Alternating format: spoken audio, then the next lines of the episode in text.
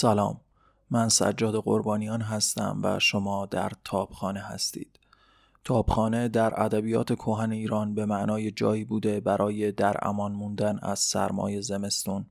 و خب من فکر می‌کنم که اونجا قصه هایی رو برای همدیگه تعریف می‌کردند و به این وسیله زمستون رو سر می‌کردند.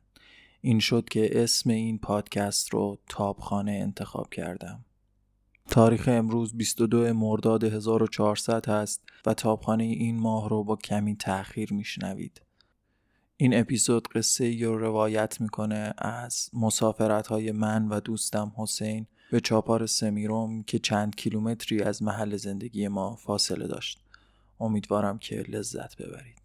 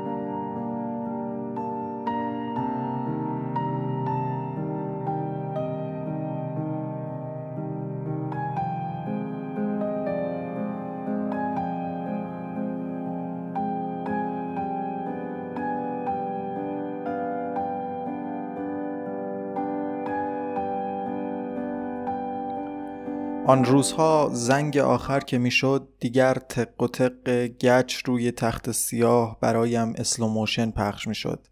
برایم آوایی شبیه به سم‌ضربه اسبها روی سطح کوبیده شده بیابانها را داشت. دانش آموزان شبیه به کره اسبهایی می شدند که سر در آخور علم و ادب فرو بردند. معلم اسب سفید و با یال و کوپالی بود. زیبا بود. در پهنه دشت خوب میتاخت. کار بلد بود. زنگ که می‌خورد کر اسب ها آزاد می‌شدند میدویدند و جفتک میانداختند. یک دست به شلوار گشاد و یک دست به آستین دانش آموزی که دارد سبقت می‌گیرد. کر اسبی بودم که تربیت شده بود تا اول به خانه برسد. غذا که میخوردیم خورجین های علم و دانش را که زمین میگذاشتیم یورتمه می‌رفتیم بیرون و خمیر بیمایه جهان را زیر سمهای کوچک لرزانمان ورز می‌دادیم. جهان فتیر را. حسین رفته بود سمیروم تعریف می کرد که آن طرف مهرگرد چاپار است. سمت چپ جاده. یادتان باشد که روی سندلی های چپ مینوبوس بشینید. حسین می گفت حسین می گفت بعضی وقتها اسب ها را می آورند بیرون خوششانس باشید که ببینیدشان. چاپار 200 متری از جاده اصلی فاصله داشت. حسین اسبش را هم انتخاب کرده بود. حسین قاصد ما شد و وعده من داد به اسب سواری و من اویس قرنی شده بودم برای دیدن اسب ها روزها گریه کردم و آویزان پدر شدم تا امتیاز همراهیش را در یکی از مسافرت های نیم روزه فتاباد به سمیروم کسب کنم. خروزخان روی پل منتظر مینوبوس بودیم. دست بابا را گرفته بودم و صورتش را نگاه نمی کردم. لام تا کام حرف نمی زدم که مبادا پشیمان بشود و بگوید که برگرد خانه. مینوبوس زور زد و یک آسمان دود از مخرجش بیرون داد تا از سربالایی ظاهر شود. لبخند روی لبهام نشست. علاوه بر اینکه می توانستم چاپار را ببینم مثل بزرگترها به شهر می رفتم که امتیاز کمی نبود. در را که باز کردند زودتر از همه پریدم بالا. زانوم را رساندم به پله اول مینوبوس و سریع اهرمش کردم و پریدم بالا. اصلا وقت گیر نبود و جلب توجه نکرد.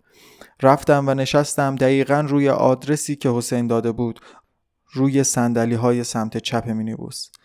هرچه از فتاباد دورتر می شدیم بیشتر دلم قرص می شد که دیگر نمی توانند برم گردانند. جرأت کردم که تو صورت بابام نگاه کنم و بخندم. بلافاصله چسبیدم به شیشه مینوبوس و تیربرق می شمردم و انتظار می کشیدم مینوبوس مثل اسب های پیر می دوید. دود ول می‌داد و قار و قور می کرد کم می آورد و نفس نفس می زد برای من همین کافی بود که از روبروی چاپار رد شود. بعدش خراب شد هم خراب شد. تیر را می شمردم و کلافه بودم. باد را به شدت به حلقم هدایت می کردم تا گوشم که گرفته بود باز شود. صدای مینیبوس که بلندتر می شد می فهمیدم که گوشم باز شده. در همین حال و احوال بودم که مردمک چشم هام دوخته شد به ساختمان چاپار. بدون اینکه چشم از چاپار بردارم زدم رو زانی بابا و ازش پرسیدم که چاپاره؟ و بابام گفت آره. این تنها مکالمه ما بود داخل مینوبوس. ساختمانی بود شبیه موزه کیمبل. خیلی دقت کردم که اسبها را ببینم اما چیزی نبود جیپ تویتای آبی رنگ داوود بود که از آسفال جدا شده بود و به سمت چاپار می‌رفت و گرد و خاک می کرد و سگها به استقبالش آمده بودند و کنار ماشین میدویدند. تا ظهر دنبال بابام راه می‌رفتم و به چاپار فکر می کردم. روی سنگ فرش ها یورتمه می‌رفتم و بابام اسب تنومند و زیبایی بود که جلو میدوید و نور خورشید از میان یالهاش به چشمم می‌خورد و برای کارهای اداری از این ساختمان به آن ساختمان می‌رفت داخل ساندویچی حرف از شدن یا نشدن کارها بود که تمام حواس ذهن ناشنوای من فقط به ضرب یورتم مانندی بود که چکه شیر آب روشویی تولید می کند.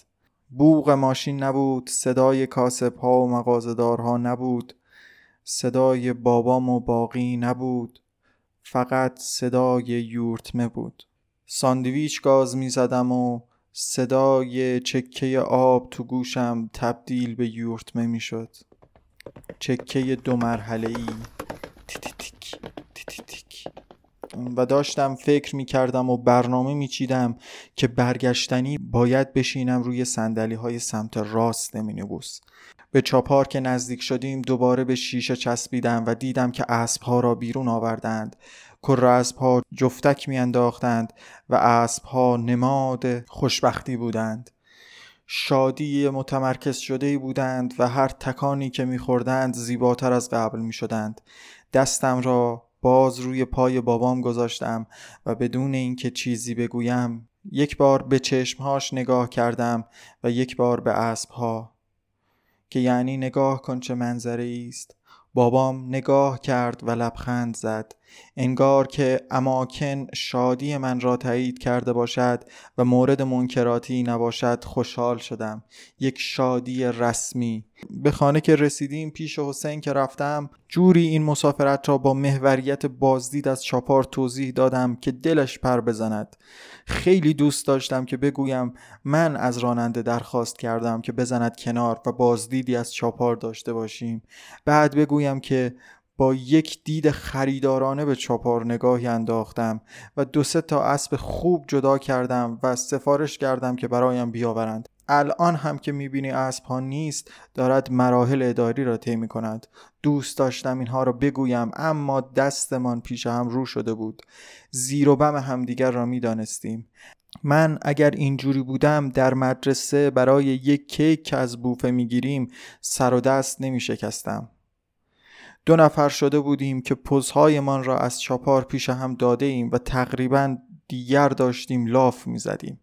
وقتی حسین مطرح کرد که فردا بریم چاپار من در حد و اندازه مخالفت نبودم وقتی توضیح داد که تا آنجا دو ساعت پیاده روی داریم و اگر آشنایی را هم دیدیم میپریم پشت تپی چیزی بیشتر قانع می شدم من ترسوتر بودم و فرداش که داشتیم می‌رفتیم از یک سوم راه که گذشتیم و از دور صدای ماشین را شنیدم طبق پروتکل پریدم پشت تپه ها ولی به عواقب کارم فکر کردم.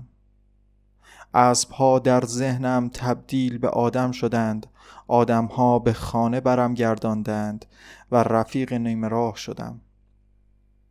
برای حسین آرزوی موفقیت کردم. مثل داستین هافمن که از بالای صخره یکی از غمگین ترین نگاه های تاریخ سینما را به استیو مککوینی که پریده بود توی آب می کرد نگاش کردم و برگشتم به کلبه برگشتم پیش آدم ها و به اسبها پشت کردم.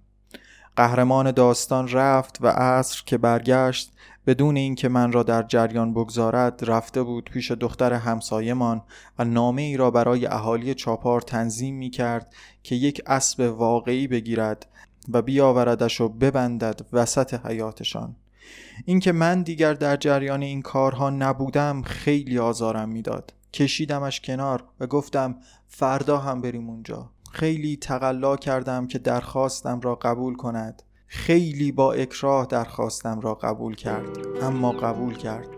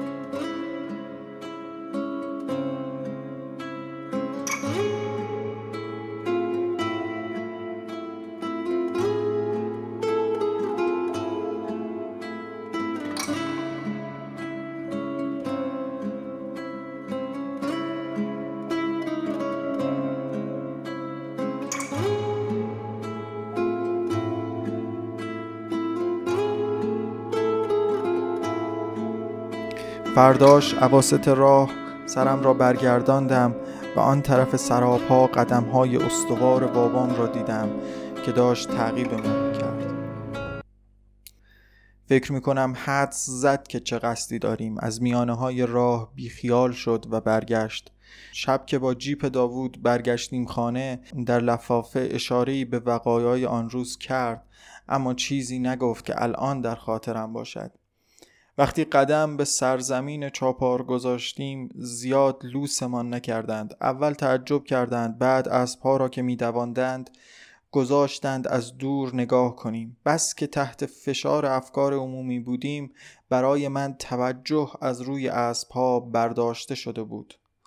در نظر من اسبها دو بعدی شده بودند ولی حسین از منبع ایمانی تغذیه می کرد که اسبها را اسب بالدار می دید من از همانجا کم کم دور شدم از اسب و اسب بازی اما حسین درگیر بروکراسی گرفتن اسبها از چاپار شد. دختر همسایه در نامه نوشته بود لطفا به حسین یک اسب بدهید تا دست از سر کچل ما بردارد. حسین همان نامه را برده بود چاپار. چندین بار دیگر هم چاپار رفت و من عصرها که داوود برش میگرداند میدیدمش. ماشین داوود به سمت خانه حسین می‌رفت و من مثل بازنده ها سرم را با چیزهای دیگر گرم می کردم. تفاوت من و حسین تفاوت بالقوه و بالفعل است. من خیلی جاهای دیگر هم وقتی که خیلی جدی وارد آرزوهایم می شوم قدسیت آن آرزو برایم رنگ می بازد. ما دو شکست خورده شدیم که بینمان حسین پیروز بود حسین و من بازنده و بازنده تر بودیم و فقط خودمان می‌دانستیم که چه تفاوتی بین این دو است. کسی که در آن جغرافیا زندگی می کند نباید رویایی بالاتر از این داشته باشد. بچه ها باید نوبتی بروند و برای چاپار نامه بنویسند. باید بروند و وسط کار جا بزنند. بروند و بازنده بشوند. بروند و فرق بین بازنده ها را بدانند. آن اسب ها رویای جامدی هستند که برای زیبا شدن و آسوده بودن تربیت می شوند کاری که در صد کیلومتریشان در حق هیچ حیوانی نمی شود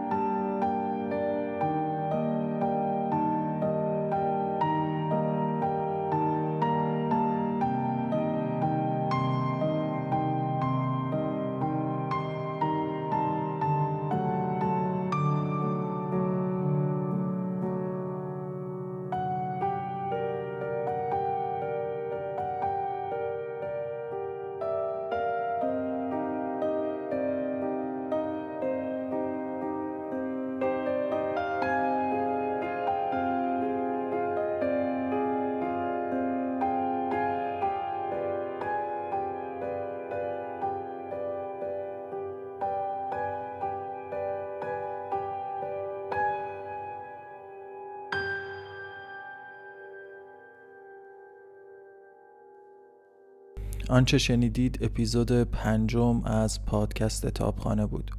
قصه های تابخانه ماهی یک بار منتشر میشن و خب تابخانه به تازگی صاحب صفحه اینستاگرام شده که آدرسش رو تو توضیحات این اپیزود می‌ذارم. اگر که تا به حال شنونده پادکست های فارسی نبودید توصیه می‌کنم که جستجویی در اپ های پادگیر داشته باشید و خب موضوع مورد علاقتون رو جستجو بکنید و اپیزود هایی که درباره اونها ساخته میشه رو گوش کنید. پادکست فارسی تقریبا نوپاست ولی خب ظرفیت خیلی زیادی داره و اپیزودهای فوقلاده ای رو می‌تونید توش بشنوید. که حالا ما هم تو صفحه اینستاگرام تابخانه به معرفی اونها می‌پردازیم. امیدوارم که خوشحال باشید و زندگی شما پر از قصه های شاد باشه. تا اپیزود بعدی خدا نگهدار.